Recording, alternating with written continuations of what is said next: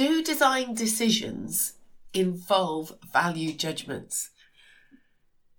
Andy Halliwell has gone and posted this question on LinkedIn as part of our redesigning D&T project and debates. I think this is a really tricky one to answer, and our expert group felt that it was an important question that needed debating. Do design decisions involve value judgments? I think, firstly, I'd be saying, what do you mean by a value judgment, a values judgment? And maybe in your response to Andy's question, you'll explore what you understand and what your views are of what value judgments are, and then whether they actually impinge on or affect the design decisions that designers make and also that children make in D&T lessons. So do join the debate. We're always open to conversation and discussion on this. But for now, on to the next episode. This is the Talking D&T podcast, episode 56. Welcome to the Talking D&T podcast with me, Alison Hardy, a podcast for anybody interested in design and technology education, where I'll be sharing news, views, ideas and opinions about D&T.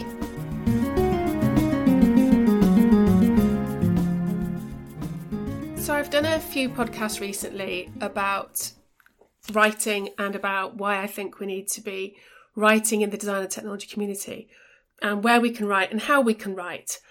And in this podcast, I want to talk a little bit about how we could write about things and how we can structure our writing about design and technology. If you want to know about why I'm really passionate about writing about the subject, then I suggest you go back and, and listen to the podcast, and I'll put links in the show notes. It's about why we need to write about the subject. But just very quickly, I think it's about building up the roots and the story of the subject and presenting different views in a more formalized way than the conversations that we have in passing, whether yourselves as teachers or in my work as, as researchers and as teacher educators. I think it also creates a community of voice about the subject and presents different perspectives. So, those are my sort of overarching reasons, but I suggest you go back and listen to podcasts that I've talked about writing and why we should write and where we can write. So in this podcast, I'm going to do, I suppose, a little bit of a tutorial about about different forms of writing. Because what I notice when I do read things that teachers have written about the subject, they tend to be very much a show and tell. Here's a new project that I've done. Here's something I've tried in my classroom, which is great. But if we're not careful, they become uh, marketing of an activity or marketing of a project or marketing of an approach. And we need to, when we're writing, present a persuasive argument. So I'm getting my tongue caught on the P's. We need to present a persuasive argument for the thing that we're writing about. Now, I've um, had to really develop my writing, and if you follow me on Twitter, you'll have seen a couple of weeks ago I had a paper published about um, academic writing and about moving from being a teacher and a teacher educator into becoming um, a published writer in about research. So it's something that I've had to learn how to do. So in this podcast, I'm going to just share a couple of things that I've learned in the last 18 months or so through attending some different courses about writing. Yes, there are courses about writing and about academic writing. And um, I want to share those to encourage you as a design and technology teacher, practitioner, or researcher to think about how you communicate your ideas and what it is that you're trying to communicate and sell and argue for. So what I'm sharing here are some different types of argument because really that's what we're trying to do. Whether it's um, you know, we read adverts. They're they're trying to persuade us to do something. They're trying to propose a new way. Um, they're they're all trying to do something and make us uh, rethink something, do something differently. And as I said, I think we're at danger of only doing a show and tell and not trying to persuade. So there's there's four different things that we can do in our arguments in terms of trying to persuade people. We can define something.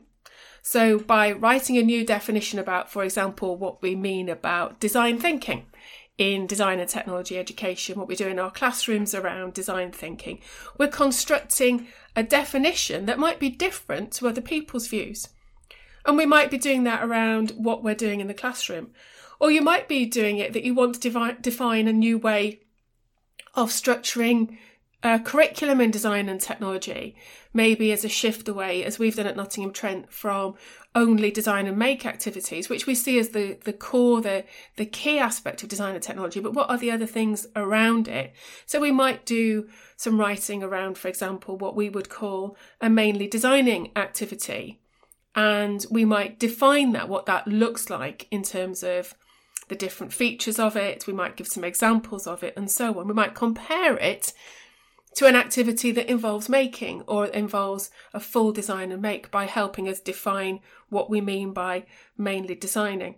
You might be writing an article about what you are defining as formative assessment in a project that you're doing with children in classrooms. So where so that's one way we can argue for something in a written article about design and technology. Another way is that we can do a causal argument where we can say, how did it get that way? Now, I've written articles in this way around how did design and technology come to the position that it was recommended in 2011 that it would not be part of the national curriculum. So I've done that by considering what went on before. I've looked at cause and effect in that article. So you might do the same sort of thing around, for example, in your classes, why has it come to that position that children think that design and technology is all about making? Or why has it come to that position that design and make projects are driven by children by having something to take home? Those would be causal arguments, and you would build that up by explaining and giving examples about what had happened. And then you would be just ending that short article with something about how we could do it differently. And so that leads on to the next argument, which is about proposal which is about why we're trying to change something and what we should we should do about it. So if for example you've done a previous article about why you think we've got to this position that everything in design and technology leads to something that's being made, your next article, your follow up could be around so what are you doing differently in your classrooms? And you're proposing something that's different. And so it goes, goes back to what I was saying earlier about the mainly designing activities that we used to do at Nottingham Trent with our undergraduates um, when they were training to be design and technology teachers was to challenge them to think differently about what could happen in classrooms in design and technology. And if you're going to do a proposal, you have to convince the audience. You have to convince other teachers who will be of that idea that making is the very centre of design and technology. And, and you can see how, for me, this all links back to what I value about design and technology. And so exploring those proposals. And so you might have a, a project that you've been doing in your lessons or in your curriculum that you're wanting to show. But actually, you might be using that example of what you're doing in your classrooms as a, I'm going to show you this as a argument for, as a, or as an example for proposing that things should be different in design and technology. And I'm going to draw upon my example of what I'm doing in my practice.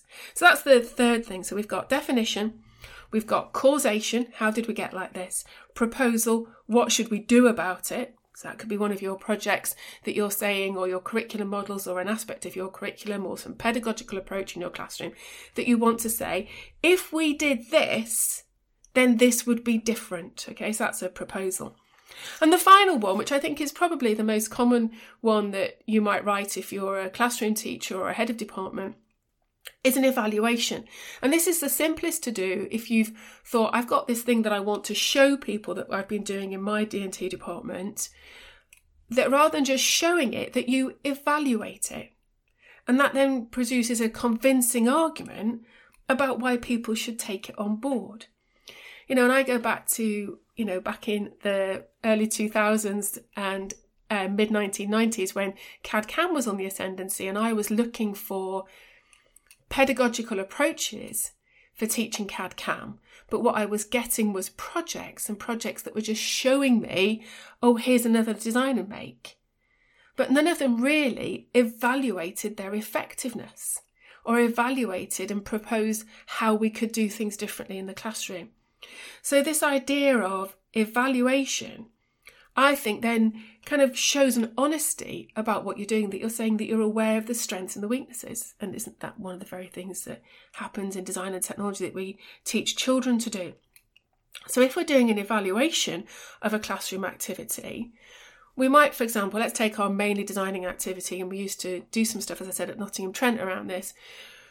We might structure our article by explaining what this design and mainly designing activity is, why we introduced it, not so much about the topic, but more about the approach. Why did we decide to do it? Um, you know, how did we structure it? And then we might evaluate its success by saying, well, these were the reasons why we decided to introduce it. This is why we decided to do it in year eight. And then at the end of the article, you would critique that and say, well, we decided to introduce it for those reasons, and it did affect it in this way, but not in this way. So you're showing that you are presenting a, a balanced presentation of something that you've done. So about being an evaluation. So you're evaluating its success because surely it can't all have been brilliant. Um, and so those are four ways that we might write an article. And, and when I'm using the word article, it might be a blog post, it might be a 500 word article in your governor's report if you're at a school, or it might be uh, a short post that you're producing for, as I said, the D&T Practice magazine, or something like that, where you're wanting to showcase what you're doing, but by doing it as an evaluation, it becomes more powerful because you have some criteria to identify why you decided to try this new approach. And then you also, at the end of the article, you can see that the, you're using that criteria to evaluate its success. I've done a recent book review with Liam Anderson, and it's in the latest edition of the Design and Technology Education International Journal, and I'll put a link in the show notes. And we very overtly used evaluation, which is what I think a book review is, by showing at the beginning this is our criteria, and then we return to the criteria at the end of the article. So if you want to see how I've used that technique, um, I'll put that link in the show notes so you can see how we used evaluation as a technique in something that we wrote. And that was a, a relatively short article. And I'll also put a link to um, a, a, chapter that I wrote with Eddie Norman um, about how did we get this way in terms of when I was evaluating the National Curriculum Review back in 2011. You can see how that was a, a causation art, um, article um, was my main argument.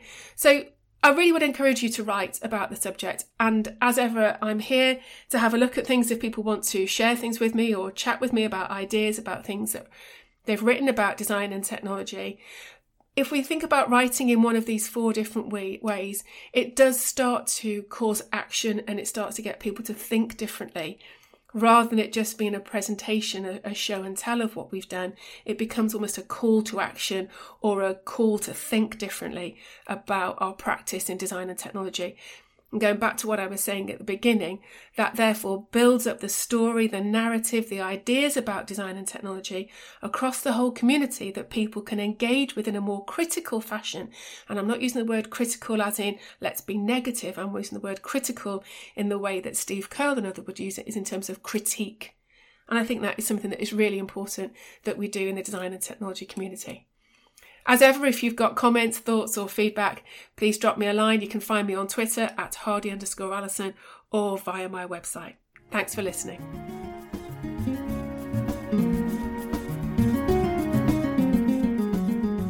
You've been listening to the Talking D&T podcast with me, Alison Hardy. You can connect with me on Twitter at hardy underscore Alison. Show notes and transcripts for each podcast episode can be found on my website, alisonhardy.work. Thanks for listening.